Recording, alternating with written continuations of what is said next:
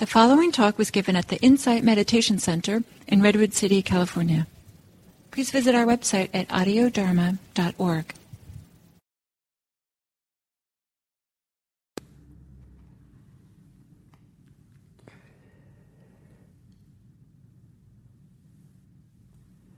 So good morning, good day, everyone. So this week I'm talking about challenges. And this is the kind of the general theme now. It's going to be for a while. And so the challenges are,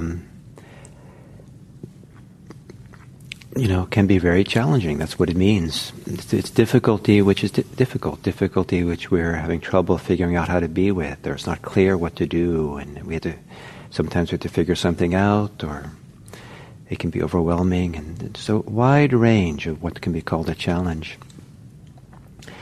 And what I offered this week was what I call a challenge check-in, a mindfulness check-in. And it has a number of functions. One is to have us step away from business as usual with a challenge. If we're really caught in it and oppressed by it and really preoccupied, we're focusing on some clear idea, this is the problem.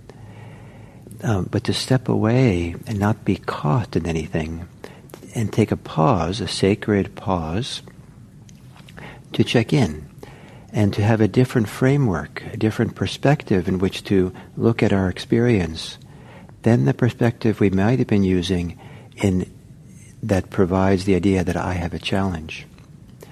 So we can check in with how we are physically, and we might discover that we're tense, or that our posture is kind of, out of balance. And so we can relax the body. We can bring balance to our body. We could maybe go and exercise in order to get some nice things flowing in our body rather than feeling all congested. We check in with the feeling tones, the sense of which things are pleasant and unpleasant. And generally when we feel challenged, there's something that feels unpleasant, that's sometimes generated from how we're preoccupied, how we're afraid or angry or upset or something.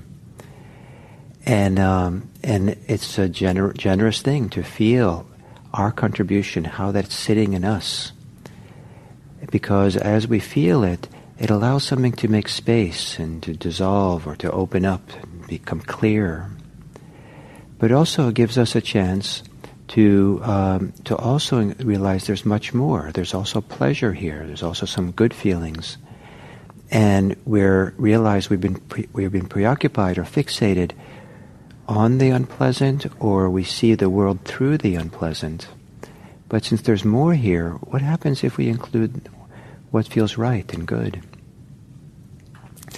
Then there's the mind state, the emotion, the attitude by which we're operating, and to see it as just that.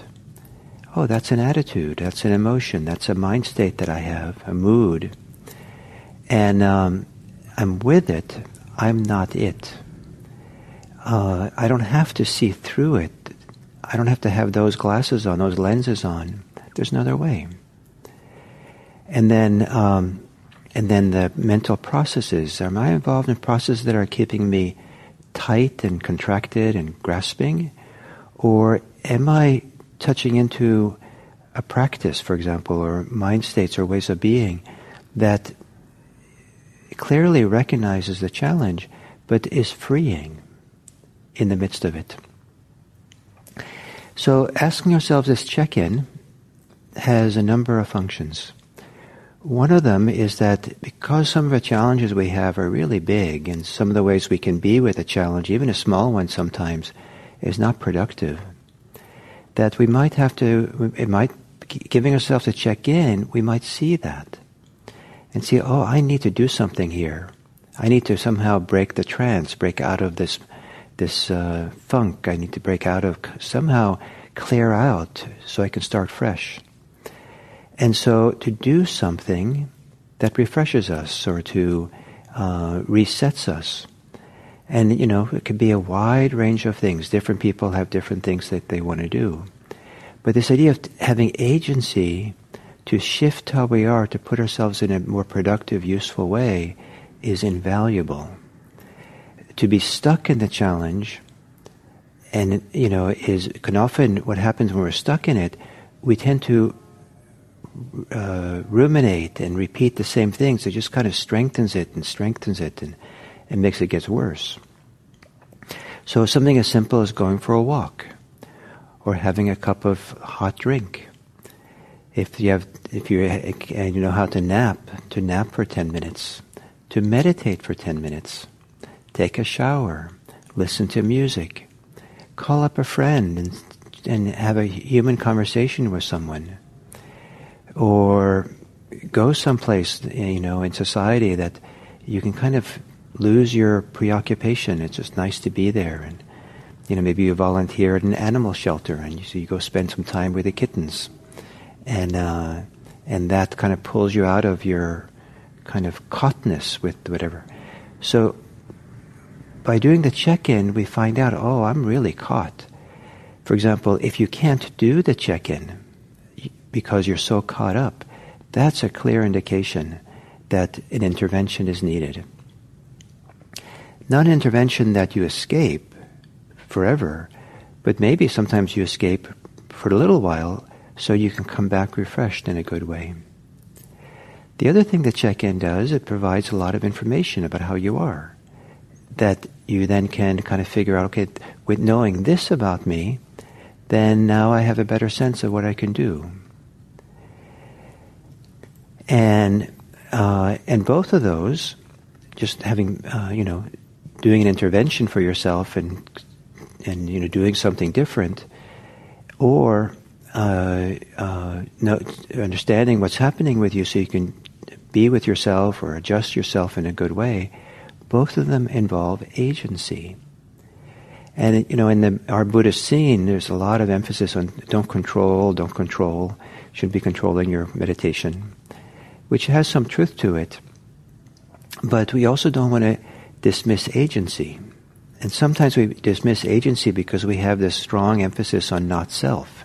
And agency is where the self operates. But agency can exist without this kind of self that we're caught in. But we want to begin feeling and engaging in our capacity to choose, engage, to have agency with what we do. Because what happens with extreme challenges, we tend to, part of the reason we can freeze, we can be overwhelmed, and we don't use our capacity for agency. And so even just kind of going away, escaping the challenge for a while, is an act of agency. To check in with yourself is an agent, you're using agency to do that. And so then we slowly start discovering, by using that agency, how to use it in a way that is nice, is useful. We don't pile on self and self-identity and shoulds and shouldn'ts and I'm supposed to be able to manage here. The agency, that's almost the same as the agency to use attention. We learn to do that in a soft way, in a gentle way, in a kind way. We learn agency that we enjoy doing. And this is what I want to suggest, is it's invaluable to discover in challenges, to discover some way, some pleasure, some goodness, some rightness, something you feels right and good. And if you can do that in how you accompany the challenge, how you show up for it and are attentive to it, where you have confidence in your agency, not necessarily that you know what to do, but confidence you could always have agency. The agency to do the mindfulness check-in. The agency to pause and not do anything and just look at the situation. The agency to ask for help. The agency to tell yourself, to recognize, wow, I don't know what to do here. This is overwhelming. To do that in a clear, conscious way is almost in a way not to be burdened by it, but like, wow, I'm overwhelmed. To start discovering how this sense of doing can be freeing, can be relaxing, can be give you a different place from a source within from which to act from. Because sometimes when we're engaging in challenge and we're coming from a place of being a victim or being feeling inadequate or feeling confused or feeling angry or feeling just scattered, that will often make the challenge harder. But if we can recognize we are that way by doing the check-in, we're beginning to find agency. We're beginning to find another way that feels good. So anyway, this mindful check-in has a lot of functions, and there's probably many more than I've said, and you're probably maybe discovering it.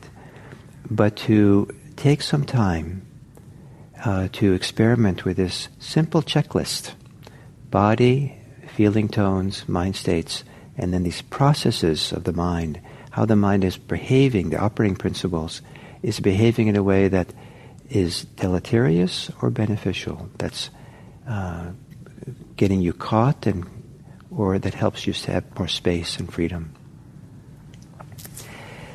So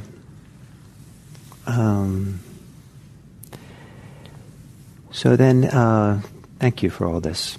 Now for next week, I'm off at IRC, our retreat center, for teaching a retreat, so I won't be here. And I believe Matthew Brentsilver will be teaching. And then I'll be back for 1 week, and then I'll be away for a while.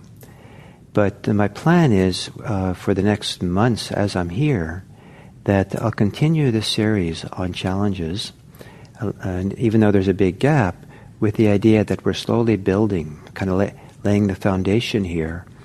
And in that regard, I'd encourage you to look for manageable challenges, maybe even really minor challenges that you have, and start kind of bringing some of this exploration of the challenge or being with the challenge that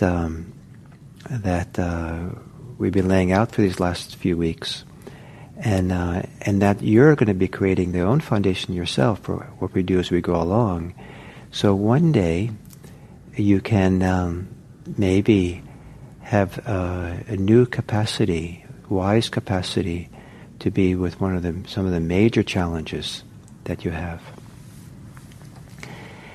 And so thank you very, very much, and I will look forward to coming back in a week or 10 days, and I'm sure you'll enjoy next week's teachings as well. And there's a way in which whatever a Buddhist teacher is teaching, either directly or indirectly, is about how to be with challenges. So thank you.